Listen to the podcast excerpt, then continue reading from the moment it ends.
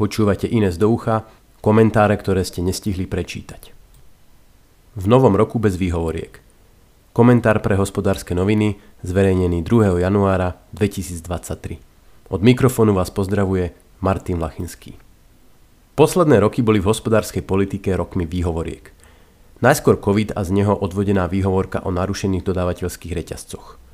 Potom, ako COVID nikdy poriadne neskončil, lebo Čína Prišiel útok na Ukrajinu a jemu prisúdená energetická kríza ako univerzálne politické zdôvodnenie čohokoľvek.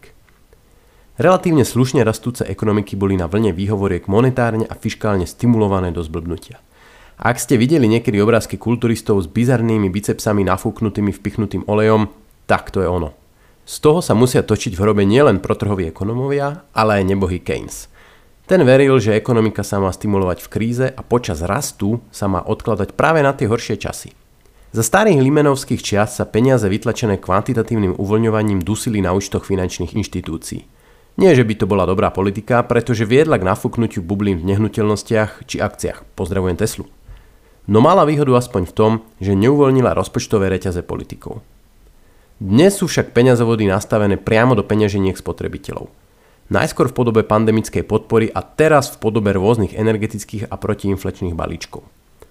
Možno som príliš melodramatický, ale mám pocit, že vládna hospodárska politika vo väčšine západných štátov dosiahla obsahovú singularitu.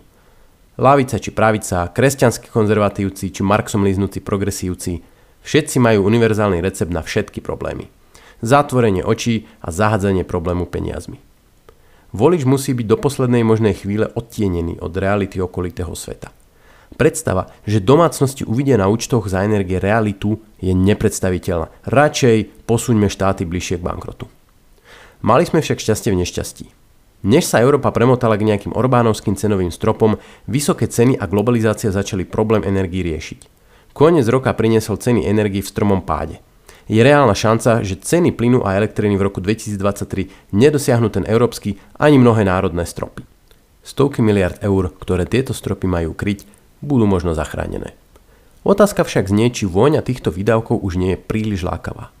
Nenájde sa predsa len vhodná výhovorka na to, aby sa minuli? Politici si ju radi vymyslia a voliči radi akceptujú. Možno by to bol hodný novoročný záväzok. Prestať dúfať, že všetky problémy za nás vyriešia balíčky.